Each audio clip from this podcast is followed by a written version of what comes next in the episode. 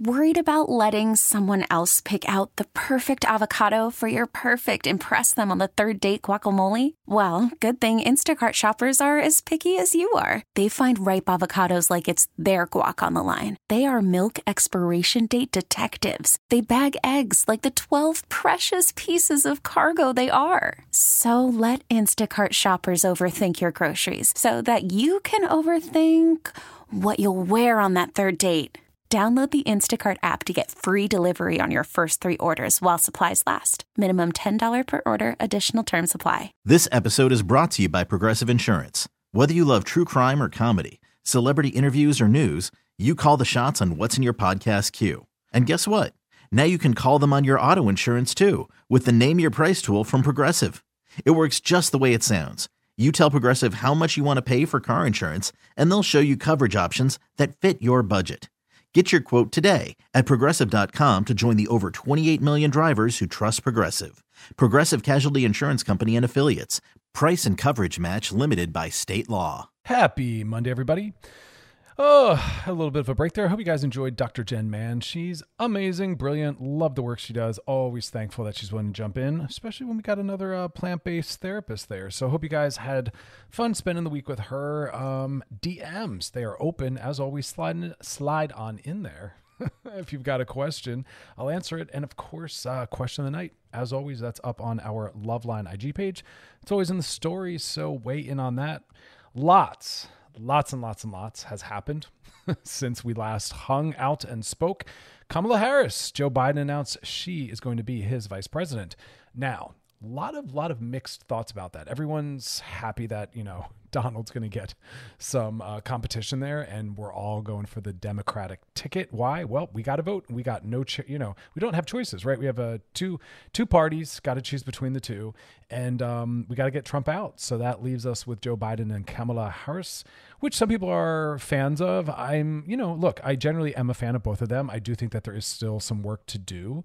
Uh, Kamala is from the carceral background. So, you know, she's someone who traditionally has thought that putting people in prison and strict laws were what were going to help us kind of get to where we want to go culturally. And also, she's been really hard on sex workers uh, with Festa uh, and uh, Sesta and Fosta, excuse me. And, um, nonetheless, we have to take the lesser of those evils. And I, I think that the two of them will be well, Kamala especially, she'll be willing to be held accountable to things she says she's going to do and to some changes where Trump we were completely let down by. And I understand some people are saying that, you know, look, it's good representation, but that doesn't necessarily promise liberation or freedom.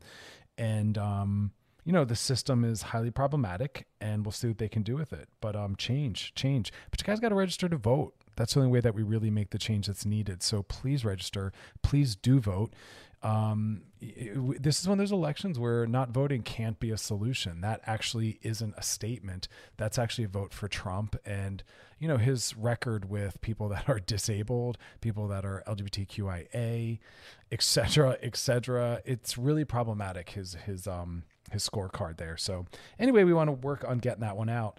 Equally as popular in the news was the, um, the WAP, the good old WAP video uh, Stallion and uh, Cardi B. God bless it. I I was kind of like, what is this? There was like this wave of people talking about their their song and their video, and I thought, wow, what am I about to witness? So had to go Google and watch it, and I thought, yep, that did it. You know, we love trying to control things that scare us, right? Where from a mental health perspective and a social, you know, change perspective, we have to learn how to encounter things that make us uncomfortable. So when something makes you anxious or throws you off or generates some fear, the first entry point needs to be why? Why is this triggering me? Why is this making me uncomfortable? Why is this making me angry? Because there's no growth and there's no self realization or development to just say, I don't like this. This makes me uncomfortable. Get rid of it. I don't want to see it. I think it's bad. It should be, what do I, what can I learn about myself in this? Where's my work? Because that's literally where your work is. Your work is around the things that make you confused, angry, scared, or thrown off. The work is to resolve that so that it's neutralized, so that you can see sexuality out in the world and just say, yeah, that exists.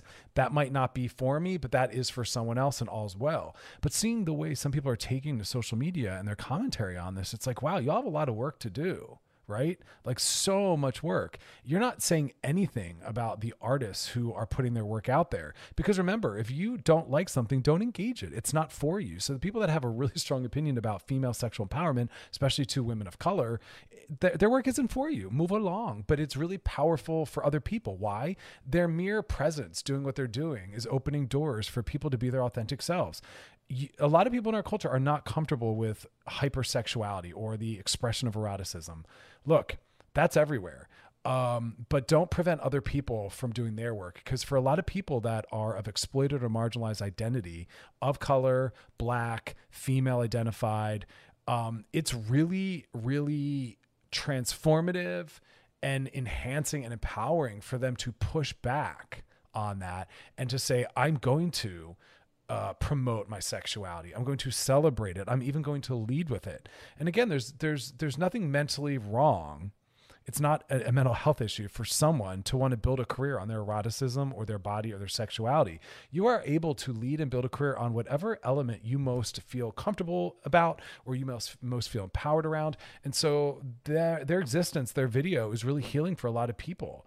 And it's a very powerfully needed counterbalance to our sex phobic culture uh, we know the work is done. We don't need videos like that anymore when they no longer get the response they get. But the response they got shows how much more we need to learn and work that needs to be done to be able to encounter these things.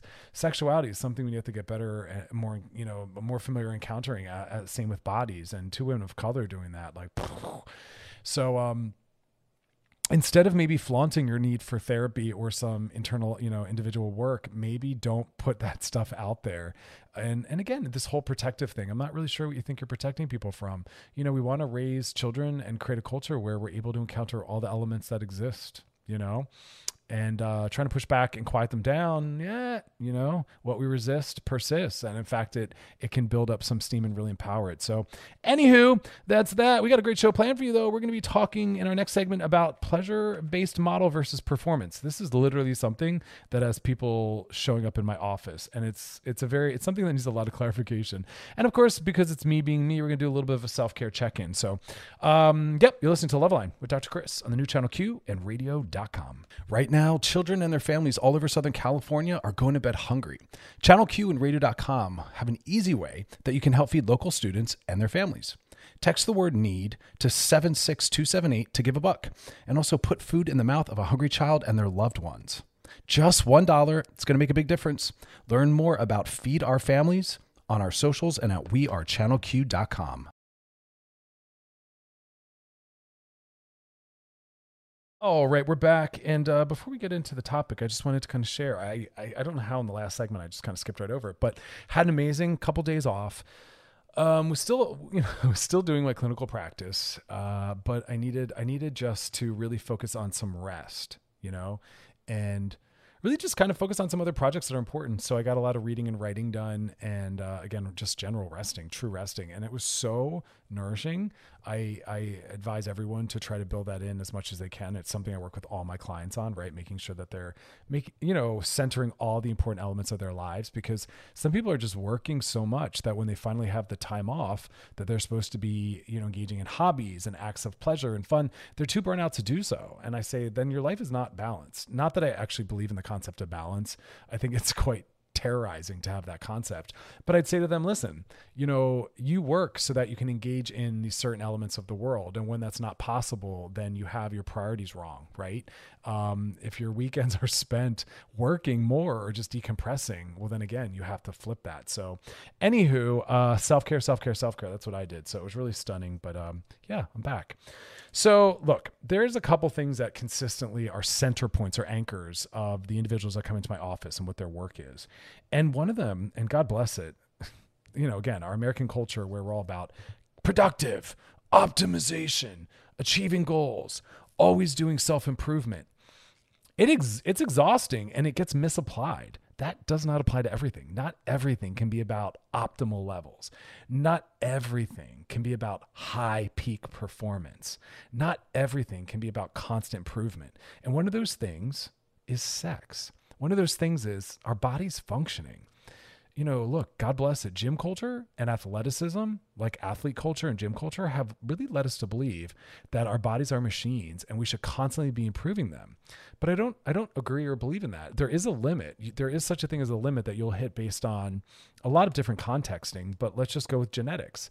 There are certain genetics that are going to prevent you from being and doing everything you want to do. Not not everyone can be on the N, you know, the NBA in the NBA. Not everyone can even be things like president. Like there's a limit on what's possible. And performance culture, this optimization, high performance. People try to apply that to their sex life. They want to be sexual athletes and sexual superstars.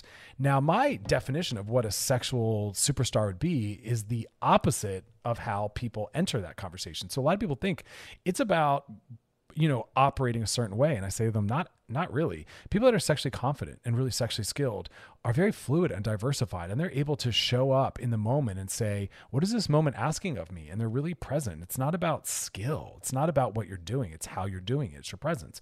So the battle that that that is waged often is a performance based model versus pleasure based sexual health is about pleasure. It's about connection. It's about intimacy. It's about fun. It's about joy. It's not about performance. And the whole performance model creates so many issues and throws people off and it terrorizes them. So let's talk about the distinction. So, a performance based model, the kind of model most people tend to operate from that we're trying to move away from, it, it's very performance, I'm sorry, it's very penetratively based. And it sees penetration as the goal, as having full sex, real sex, complete sex. We actually did it.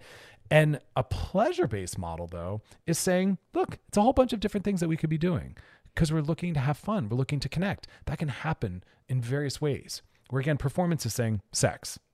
Performance also thinks that the whole goal of sex is always orgasm and ejaculation. Nice when it happens, but a pleasure base says, look, different things are going to happen, and different things are going to happen for the different people involved. And again, there's no real goal. We're just here to have fun and to have pleasure, and however that looks is how it looks. Performance based model has rigid expectations on the people, on each partner, on their bodies. I think I have to be this way. I'm going to expect you to be a certain way. Our body should go this way. You know, performance based, the model we're getting away from is always going to word, use words like should. It should.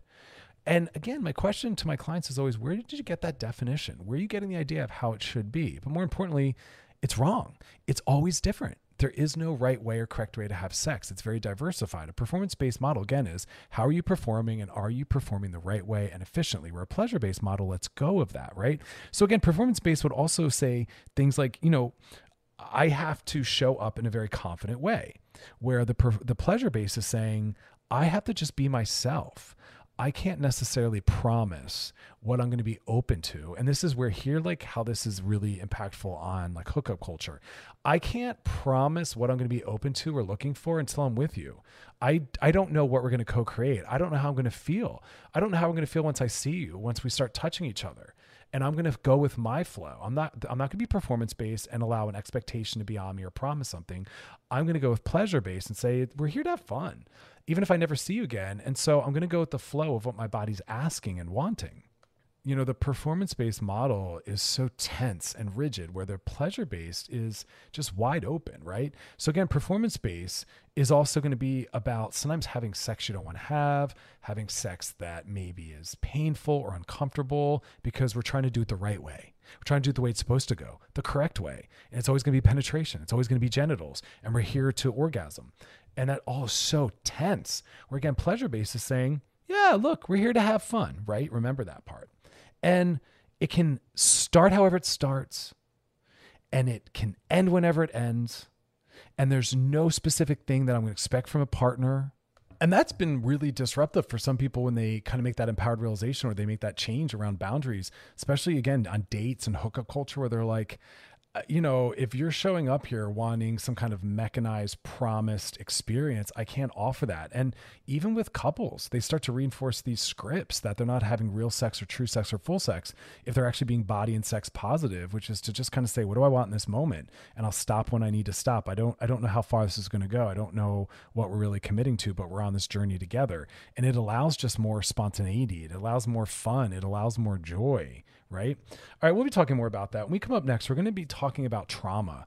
It's a heavy topic, but you know, trauma is something that's very misunderstood as well. I feel like tonight's show is going to be a lot of like unlearning and relearning, but you know, we need to do that. I think that's part of it's part of just general psychology. So much pop psychology has gone around. A lot of it has some real flaws in it. So, anyway, coming up next, we're going to talk about some trauma stuff. Uh, so, trigger warning, and then uh, some DMs. You're listening to Loveline with Dr. Chris on the new channel Q and radio.com. All right, we're back. Uh, question of the night. As always, it's up on our Loveline IG page in the stories and the DMs. Always open. Slide on into those. We'll be breaking all that down when we come back. Um, what else I want to tell you? Ah, yes, Loveline. It's always podcasted at wearechannelq.com or radio.com. Check out past episodes. And I uh, hope you're checking out my live stream show. That's every Thursday, 5 p.m. Pacific, 8 p.m. Eastern. And that's on all the radio.com handles. So it's there Twitter, YouTube, Facebook. Check it out. Good stuff. Um, yes. Okay. So trauma.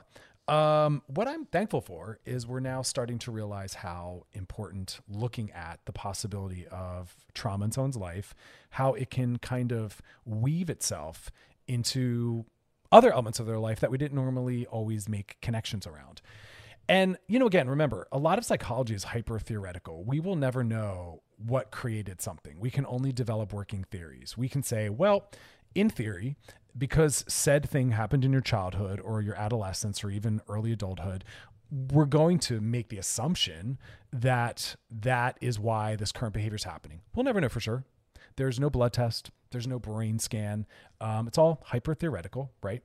And the whole point of talking from what we call a trauma informed model, which is where psychology is going quite quite quickly, is for us to depathologize and normalize people's experiences.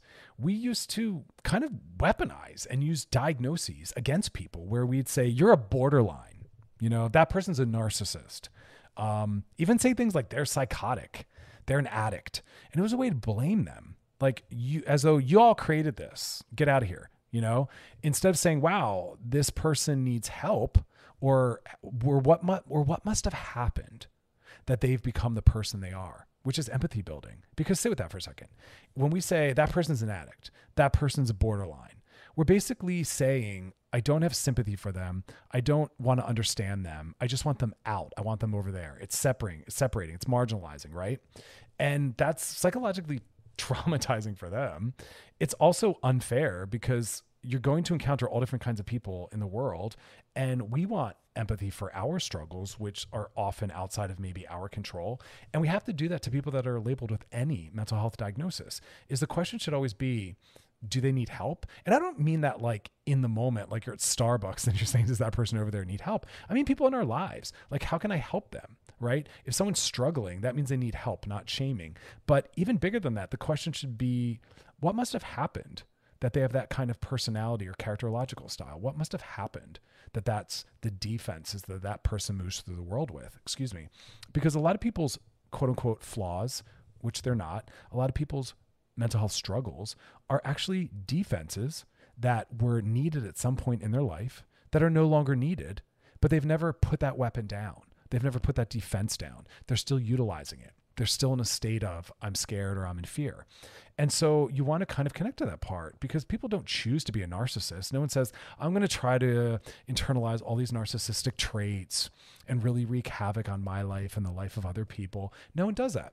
But events occur that create what would be called a you know a narcissistic style but remember we're all on the continuum of all mental health issues and some people don't like that statement because they think it takes away from other people's experiences but we are all on all of these different um, spectrums. You know, it's not are you a narcissist? It's how narcissistic are you? It's not are you borderline? It's how borderline are you? Depression. We all experience different rates of depression and it shows up in our lives differently. So we can never say depression. That's going to look and feel different for every single person. They're all going to experience it differently. And some people are more prone to depressiveness. Some people have a depressive characterological style. Not something they chose, even though that can be very exhausting and daunting to be around, but what must have happened that that is the kind of perspective they have on self, other, and the world, right? But we're all on these we're all on these spectrums. And so I want us to know that like that's us, we're them. It's just they might have a more extreme version of that. They might have suffered more trauma, but it's just about normalizing. It's about humanizing. It's about saying they're not other right? They're just in a different place than I am with that. But we all have a relationship to all these different pieces. And the trauma model seeks to really just normalize that, give us some peace. But I think the other valuable thing to remember is not everything's resolvable or solvable, and not everything needs to. Some of these things are just elements to be aware of and to say, when might I be acting this out? And are there other ways of being in this moment or with myself or with other people? But you know, we we use trauma treatment as though things can be completely targeted and resolved, and that's not necessarily true, right? Um, some of these things are states, traits, or issues that people will take with them for the entirety of their life. And two two different people with the same issue entering therapy aren't the same person. And even though the issue might have the same label, it's experienced differently based on every other factor. Um, what relationships are they in and have they been in? Do they have resilience? What are their genetics like? What kind of early environment did they have? Like all these different threads show up. What kind of support system do they have? Do they engage in self care? Do they have any um, other issues that might amplify or dampen down this thing? And so none of these things are interchangeable but remember like trauma work is important. It's important to use a trauma uh, entry point but also theory. But don't please don't believe that everything's resolvable. And i think that's a really hard thing to tell some clients is not all issues are resolvable or need to be. Some of them we learn how to manage. We learn how to cope with better. We learn how to carry with us. We learn how to befriend it um, f- going deeper into it. But um, the the takeaway before we we you know take a break is just remember that all of these traits that we might struggle with in other people, we also have. It just might be to a different degree. It might be more of a neurotic version of it, which means it, it harms us. We use it against ourselves, versus what they call in true psychoanalytic theory a psychotic version, which is when we kind of uh, push it out there and harm others with it. So, um, more care, more care and compassion always. Thank you for hanging out there for that ramble. Okay, coming up next, we're going to be sliding into those DMs. You're listening to Loveline with Dr. Chris on the new channel Q and radio.com. All right, we're back now. It's time to slide into those DMs. Sliding into the DMs. Sliding the DMs is brought to you by our friends at Trojan Condoms because it's a big old sexy world and we want you to explore confidence. Here we go. Hey, Dr. Chris, I have a question about intentions in open relationships. My boyfriend and I have been together for five years and we both came into our queerness and bisexuality. Congrats. What a beautiful place to be. Uh, welcome to the family. Uh, we've agreed to let each other explore with the same gender in sex and dating as long as we are each other's primaries. In my two experiences with women, they've told me they want it to be casual. So I kept it casual, and they know about my boyfriend right off the bat. I'm very communicative, and oh, I'm sorry, I'm very communicative about how the relationship is going on my end, and I listen to their feelings. However, after about a month or two, I feel them wanting companionship and I have to cut it off because it's not what I'm looking for. I'm not sure if it's because they pretend my boyfriend doesn't exist because of a lot of boundaries have been broken on their ends.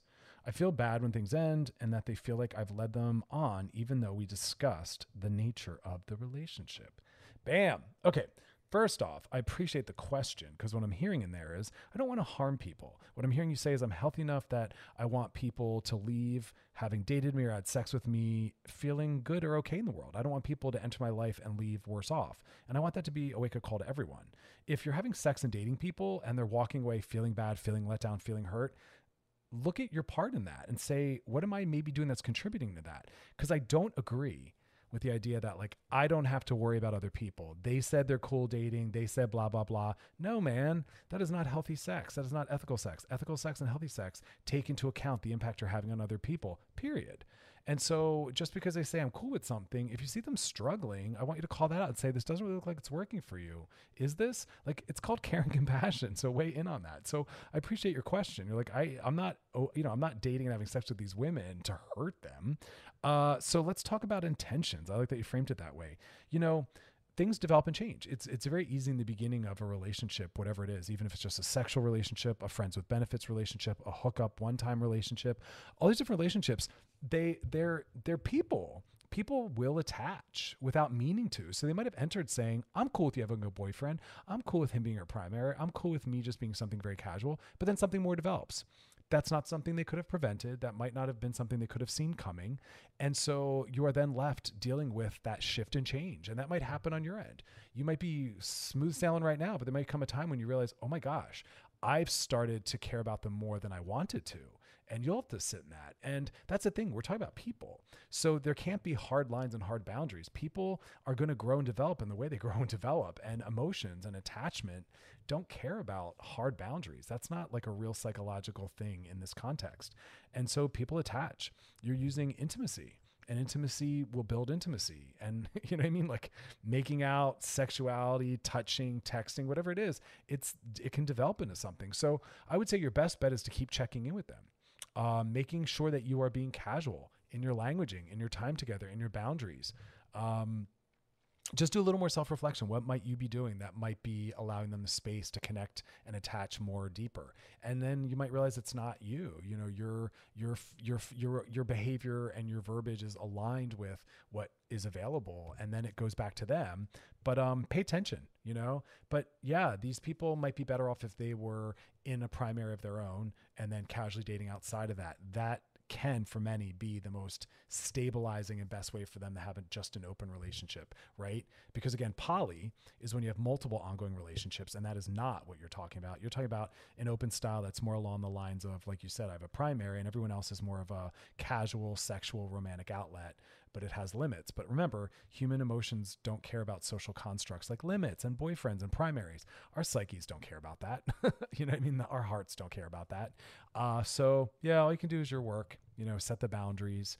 Um, yeah, talk to your partner about it though i'm sure he might be experiencing something like that as well you know ask him how he's worked through it but um just keep talking to people keep checking in on them uh, but just be very thoughtful in the structure allow a lot of space a lot of time and if you feel like people are getting too intimate and going too deep don't don't do so with them. You know, maybe you just want hookups where you see these other people once for sex once, maybe twice, and then you kind of move on because they're attaching, you know? Sliding into the DMs is brought to you by our friends at Trojan Condoms because it's a big old sex world. We want you to support with confidence. Coming up next, we're going to talk about my favorite topic right now, self-care. I know we talk about it a lot, but um, almost every couple sessions I bring it up and people are like still not really engaging in it, grasping in it, sure how to wrap their heads around it. So I'm here, got your back. Listen to Loveline with Dr. Chris on the new channel Q and radio.com.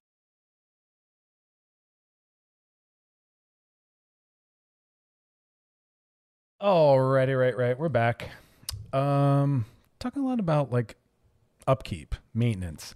It's important stuff. You know, COVID's been going on for a while now, and uh, some people were hit early on with some of their struggles, and it was a little bit of a foreshadowing of maybe what was to come. Others kind of thrived in the beginning. Maybe it was due to their resilience or the impact hadn't really creeped in or hadn't been long enough. And uh, some people are still thriving. Others are now starting to feel the impact. And for some, it's just more of the same. And it's just been a constant struggle.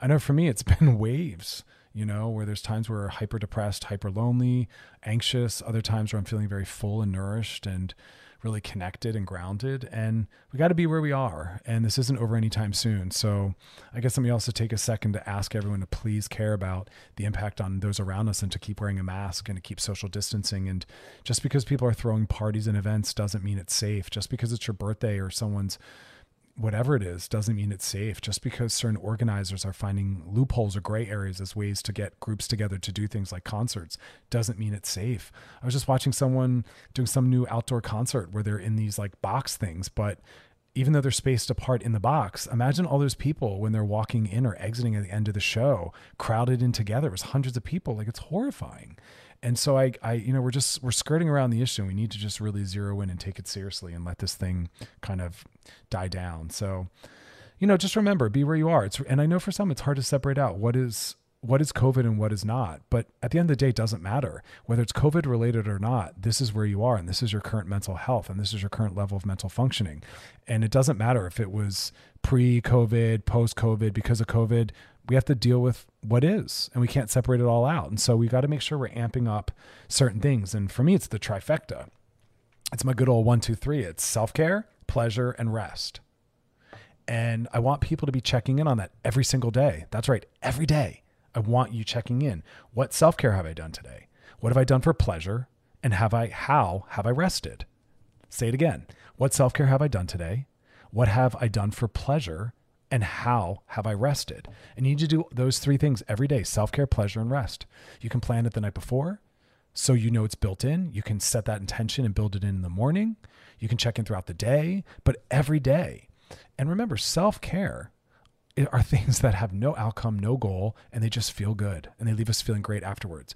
So if it's something that's leaving you burnout, tired, or, or whatever, that's not self care. So again, my favorite example because it's so easy is the gym. The gym is not self care for everyone. Some people it burns them out. It's more depleting. Um, and instead, for them, self care would be napping, laying on the floor, watching a movie, taking a bath, reading. Often it's things that don't require any energy because it's supposed to be nourishing and, and filling, not depleting or exhausting. Uh, pleasure things that are rooted in nothing more than that felt good and that's why I did it. Could be, you know, things like masturbation. That can be both self care and pleasure. Some of these things overlap. Eating a donut.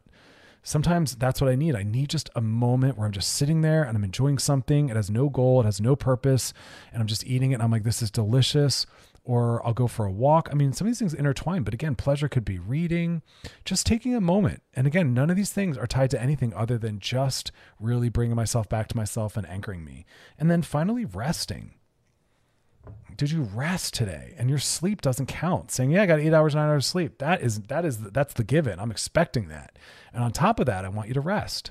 Did I sit for a while instead of standing? You know, can I work? Can I take time from work and just go sit on the couch, just stare at the ceiling? You know, so many different ways to do rest. Maybe lay in the tub. Maybe laying in the tub is the pleasure and the self care and the rest all combined into one. Don't don't you know? Uh, don't use it as a cop out and collapse them all. For some people, they need to make sure they're doing three separate things because they're really trying to build that in and really get the benefits. But the more we're doing these things, it kind of shaves down the sharpness of the edges, and things are very edgy right now in our lives. And those three things give us the, the foundation upon which we can kind of endure and take on all that's going. Because there's a lot coming out, a lot of people. We have a lot coming up, right? Like how long much how much longer is this pandemic? How many more lives are going to be lost? Financial impact for some people is getting greater and greater. We have an election coming up. I mean, there's so much that we're dealing with. It's I'm I'm scared to say what more could happen because you know the universe hears that and it's like, yeah, put on your seatbelt. You know what I mean? So again, it's it's the it's that it's the trifecta as always. You know, it's the self-care, pleasure, and rest. And that and if we can't find the time to do those three things, then you have to readjust your schedule. If you can't find the time to do those three things, your life is not in line. Your life is out of line. We can't have mental health if we're not centering mental health. We can't have mental health if we're not doing the things that lead to mental health. And some people say that. They'll say i don't want to change my life. It's structure my priorities but i want better mental health. I want to feel better. You can't. Sometimes they're at odds. Sometimes you have to make massive changes in your life in order to achieve these things. It's a really hard lesson but i have to give that to some people. Based on the context of how your life is set up and what's important to you it's not possible to have it. You have to choose you know? And it means making a lot of shifts and a lot of changes but it's valuable. All right coming up next we're going to talk about exhaustion. It's like I look around, I'm like, oh, that's all I felt all day. Um, but we're going to be breaking that on down and then question of the night and then closing out with some DMs. So go on the Loveline IG page and the stories, weigh in on the question of the night. Right now, children and their families all over Southern California are going to bed hungry. Channel Q and radio.com have an easy way for you to help feed local students and their families. Text the word need to 76278 to give a buck and put food in the mouth of a hungry kid and their loved ones just $1 to make a big difference. Learn more about Feed Our Families on our socials and at wearechannelq.com.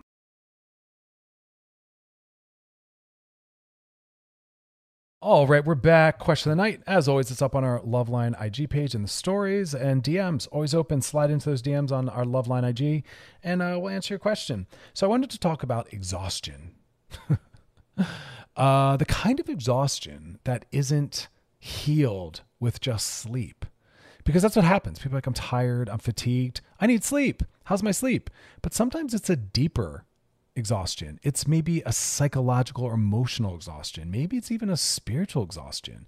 And those things aren't going to be, those depletions, those deficits aren't going to be managed or improved or fixed with just closing our eyes and sleeping. Now, if I if someone said to me, what's one thing you don't know me, Dr. Chris. You don't have any idea what my life is like or what my struggles are. You'll never meet me. I'm emailing this question and I want you to tell me one thing and the one and only thing that you can promise that if I do it, it'll improve my life.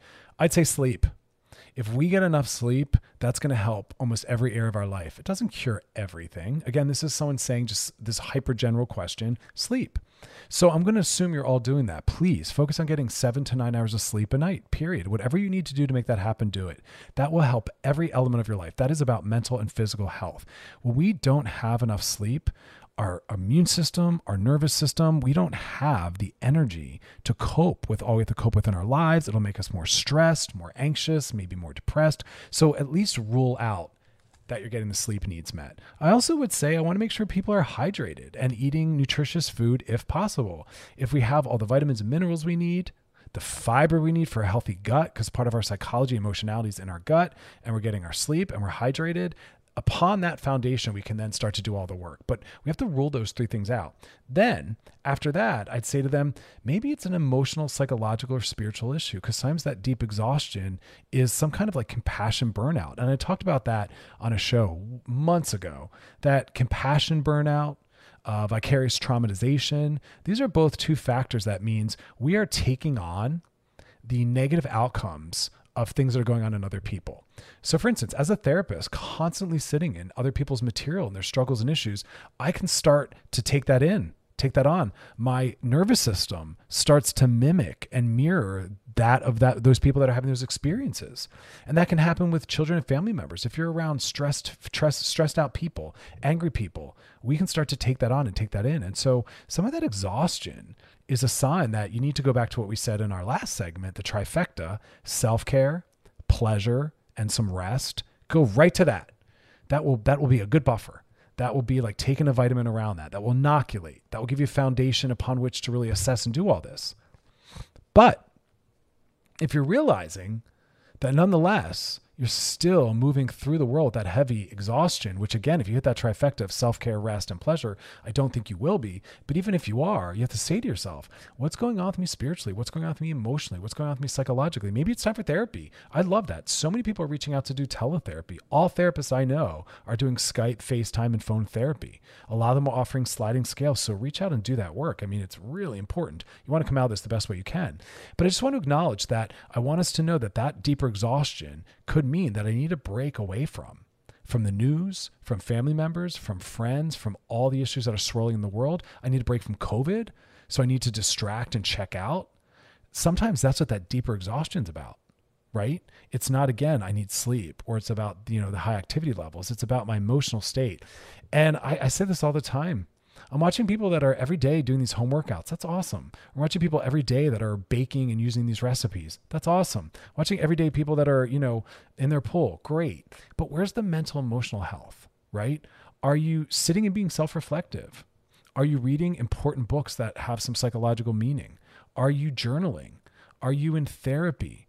Are you doing all these different pieces that are really powerful work on the psyche? Because that's what's going to alleviate some of that exhaustion. Now, of course, I got to bring my intersectionalism into it. That also depends on the person. If you're also, you know, a black person or a person of color, you're confronting how that all exists in the world. If you're a, a gay, a minority or an LGBTQIA member, you're engaging in all of that. You're seeing how that's discriminated against. You're seeing um, how our president is rolling back rights around that. I mean, so all these other identities, being a fat body in our world where everyone's talking about quarantine weight gain, and their home workouts. That's going to show up in there, right? There's so many threads and pieces of things that we're encountering. God, I wish we could like kind of push back on all that.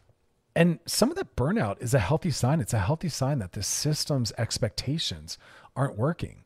Often drinking coffee, drinking a Red Bull, drinking more coffee throughout the day is a sign that my system isn't able to do the work that's being requested. And the solution shouldn't be let me out, let me burn out my system by drinking more coffee, more Red Bull. It should be I need to set some better boundaries. And I know we're not all in a place in our lives around our relationship to our kids or our partners and the and the housework or our jobs that we can necessarily set those, but at least sit with that for one second. That if you're needing to drink a lot of coffee or caffeine or sugary sweets throughout the day, it might be because the system, my family system and my expectations on me at home, or what my children are expecting of me, or what my job is expecting, or whatever it is, that it's burning me out. And I don't need I don't want to keep burning myself out by finding new ways to push through. You need to set limits and lean out a little bit. And that's why I get nervous when I see some of these th- people saying, oh, well, if you do yoga meditation, you'll be better able to get through your day. It's like, oh my God, get back to the problematic system that's burning you out, that there's so much housework needing to be done on your plate that you're needing to meditate to get through it. Like that's what this should be, still centering that. I want us to flip that right? And use those technologies in, in service of what we need. So we're going to keep unpacking this like core level of exhaustion because it's very confusing to people, but I want it to be, if nothing else, a red flag or a communication from our system that something's off. And that's why I'm giving you these different frameworks to try to kind of unpack and un- take the, you know, what do you call it? like the pile, unpile, dispile, I don't know. I got to figure that out. Anywho, that's my exhaustion. Um, all right. Coming up next, question of the night and then DMs. Listening to Loveline with Dr. Chris on the new channel Q and on radio.com.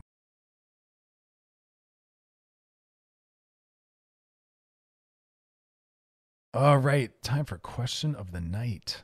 Tonight's question is based on a Southwest airline statement, Southwest, Air, excuse me, Southwest Airline says that they're no longer going to be disinfecting seatbelts and armrests between flights. That is mind-boggling. Uh, question tonight is: What are things you check for before going out or choosing a company now that we are still in a pandemic? Yo, this is huge. I'm really uncomfortable that airlines aren't going to do that. Not everyone has the means or ability to bring disinfectant with them. Not everyone has access to that. It's hard to find. Not everyone has the money, whatever it is. And so, you know, we do need to rely upon the airlines for some level of safety. Uh, I, I'm in shock that they're not going to disinfect anymore. Like, what's your reasoning? Because you're you're tired of spending the time or the effort. I, I don't know. I can't make sense of that. That just makes air travel scary for me. But I know for me personally, you know, I, I haven't been venturing out into the world often, and when I am, I am tracking the levels of safety and I am monitoring who's doing what. Uh, some places are being great. They have someone at the door making sure you're wearing a mask. They have uh, hand sanitizer that they ask you to use on the way in. They have sanitized baskets and carts. Love that. Other places, you kind of feel like you're in the Wild Wild West and you're kind of like, what's going on? I'm on my own here. So, um, what are some things you check for before going out or choosing a company now that we're still in a pandemic? First person said, I'm checking to see if I can drive to the place I want to go to before I choose to fly. Oi, I appreciate that. I'd rather drive any day. But um, some distances are too far to drive. Man, I'm with you on that though. I, I I honestly personally don't know what I would need. Yeah, I guess I do. The curve would need to flatten. I would need a vaccine. I would need to know most people have taken it. I don't know. It's going to be a minute for I'm willing to do that, but I appreciate what you're saying. Trying to drive. Someone else had for question tonight, which is what are things you check for before going out or choosing a company now that we're in the pandemic still? Someone said evidence based practices. Yeah, I'm with that one evidence based practices. It's hard to know what that would be, though, for all businesses and all sectors and whether or not they're following it. But I think that that's a good one. Someone else said, I'll drive by a restaurant to make sure they are social distancing before I go in. Wow. Good on you. I hadn't thought about that. I haven't been to any restaurants, restaurants since this. I think I went to one, it was outdoor seating. Um, but I like that idea, kind of driving by, checking out the scene. If it's really crowded or they're cramped, no good. I already said this before. I'm kind of getting real fond of these masks. I'm not mad if we always wore them just to protect us from common colds, et cetera, et cetera. Seriously. But that's me. I like hiding. Question of the night What are some things you check for before going out or choosing a company now that we're still in a pandemic? Someone said, if the store is too small, I won't go in. I only go into big stores like Walmart and Target.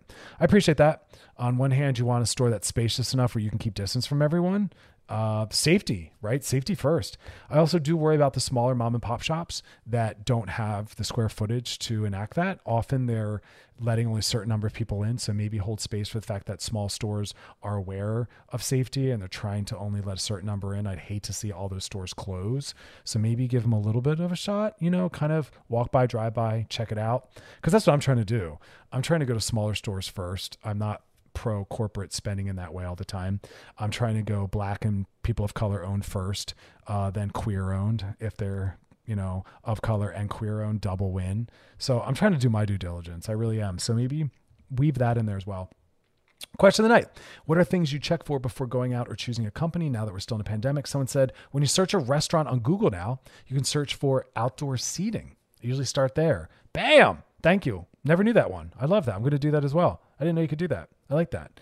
Because if it's not, well, actually, here in California, it's illegal. It has to be outdoor. But I appreciate some places don't even have the space for that, and so that's not going to happen. Um, I've seen some of them pitching these like really interesting little tents, um, kind of over the tables, keep the sun off. It's hot over here. Yikes. Someone else said, uh, What are some things you check for before going out or choosing a company now that we're in a pandemic? Someone else said, I'm still not going out. I don't trust any company to follow the rules. I get it. I know that. You know, companies need to make money, and that might come first in a lot of places. That might mean skimping out on the protections, like uh, good old Southwest, not even, you know, disinfecting. What the heck's up with that? Maybe people potentially could come and go on a plane. Someone I know just flew recently, and they said, Man, they're packing them in. People are flying again. Ugh, maybe people are tired or burnt out. I can't imagine that that's all essential, right? I think people are just kind of like, I need to live. But again, y'all, I know it's tough. I'm with y'all. Hang in there. We are not through this. Please. It's not safe to travel. Question night What are things you check for for going out or choosing a company? Because we're in a pandemic. Someone said, as long as I have my wipes, my mask, and hand sanitizer with me, I don't really check for things, but I prefer to go to indoor places versus outdoor places. Really? So, share. I would love to know what that's about. What um why do you prefer indoor? That's interesting. I haven't heard anyone say that yet. I always prefer outdoor. As long as it's not hot. I hate the heat. I'm not a fan of the heat of the sun. I know I should not be in Southern California. I'm here for the career and the people. Um, but eventually I'll have to move north. You know, I like the cooler weather, the darker weather. But yeah, I get it. The mask, the wipes, we're all good. It's tough out there, y'all. Anywho, thanks for those that participated. Again, the question night's always up on our Loveline IG in the stories. Uh, Loveline, check out past episodes on radio.com and our We Are channelq.com. And hope you're checking out my live stream show. I'm listening live. It's experts and celebrities talk about mental health and COVID. That's on all the radio.com handles. Uh, what is that? Twitter, Facebook, and YouTube. And that's Thursdays, 5 p.m. Pacific, 8 p.m. Eastern. All right, coming up next, DMs. You're listening to Loveline with Dr. Chris on the new channel Q and on radio.com. All right, y'all, we're back. Time to slide into those DMs. Sliding into the DMs. Sliding DMs is brought to you by our friends at Trojan Condoms because it's a big old sexy world. We want you to explore it with confidence. Here we go. Dear Loveline and Dr. Chris, since the pandemic began, I've had a spike in my anxiety anytime I have to go out in public. Now that more places are opening and people are out and about, I find it incredibly difficult to relax when I'm out of the house and at home. It seems like uh, uh, excuse me. It seems like if I do one thing out of the house, like grocery shopping, I'm exhausted for the rest of the day and very emotionally on edge. Do you have any tips to help me manage my anxiety when easing back into society? Thanks for everything you do. I'm a big fan for years. All my best.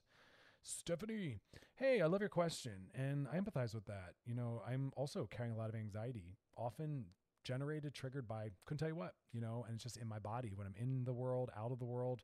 Uh, it's it's just threads. Now remember, we tend to think about mental health struggles, issues, whatnot as these discrete, contained things, but they often are collapsed, intertwined, and intersect. So often depression has anxiety, often anxiety has depression, and we're maybe more familiar with one or the other, one's more pronounced, and so we're not aware of the other existing.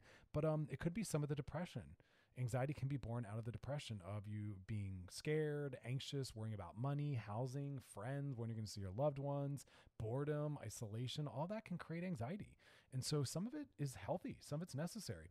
I don't want to always give the idea that if we're, you know, anxious or depressed, that that's bad, it's wrong, we better feel fixed, we better get rid of it. Often mental health work is about learning how to allow, right? That's that's part of the destigmatizing is saying we're all going to be depressed at times, and that's okay. We're all going to be anxious at times. That's okay. Allow it. Sit with it. But it shouldn't be always about getting rid of it because there's always more coming. And it can't be about always putting out that little fire. We have to learn how to kind of carry it with us. If you're having a good day, go grocery shopping. If you're having a bad day, go grocery shopping. If you're having anxiety, go grocery shopping. If you're feeling joy, go grocery shopping. Like we want to get really familiar, just detaching a little bit from our emotional experiences, letting them be there, recognizing they're there, but kind of letting them be a witness, uh, witnessing them, letting them be a companion with us. So I appreciate what you're saying, and the exhaustion is probably from some of the anxiety, also from the complexity. It's no longer just I'm going to run to the supermarket. It's like, do I have my mask? Do I have my wipes? How many people are there? How long is the line? Outside to get in? How long is the line once inside? Are they out of what I need? Like I that's exhausting. Just just that. I'm just thinking about going and I'm already burnt out, right? Because of all the things I have to encounter. And then you're wondering how safe it is. So that's a lot of emotional labor and, and exhaustion that goes into just getting ready to leave the house. And then you actually encounter things, right? So I don't want to give us tips to uh, remove or alleviate because that's not possible, right? We should be anxious. Anxiety inducing things are happening, right? But management is about just letting it be with us. Management is about building familiarity. Management is not is about not adding other layers on top of it. Don't feel bad that you feel bad. Just feel bad. But when we add guilt or shame or other things on top of it, we complexify it, we amplify it. But we should be anxious. There's a real threat. That's a healthy that's a healthy emotional experience to a threat is anxiety, you know? So we have to learn how to kind of carry these with us and allow them. Okay, so um learning how to let those emotions be. You know, it's mindfulness. Acknowledge it's there. Don't get overwhelmed or scared of it. Learn how to kind of take it with us. Uh, it's a difficult work. You know, uh, culturally, I want us to get a little more familiar with some of these emotions. So, um, Slide in the DMs is brought to you by our friends at Trojan Condoms because it's a big old sex world and we want you to explore it with confidence. That's our show. Uh, we'll be back tomorrow night at 7 p.m. Pacific, uh, 10 p.m. Eastern. Um, we are all over the country. We are all over the country getting out there. Um, so thanks for hanging out with me and check out past episodes. Check out my live stream show. I'm listening live. It's it's awesome experts, uh, people that are kind of in my community, people I know, or just people that are publishing amazing work out there. So introducing you to them, and then uh, you know some Channel Q favorites, some of those musicians. So check that out. That's every Thursday night live streaming. And as always, question of the night's on our Loveline IG page. So weigh in on that. Slide into those DMs and follow us back. Um, Hope you all missed me. And uh, yeah, I'll be back tomorrow night. Y'all, thanks for hanging out with me. And you have a beautiful, beautiful night.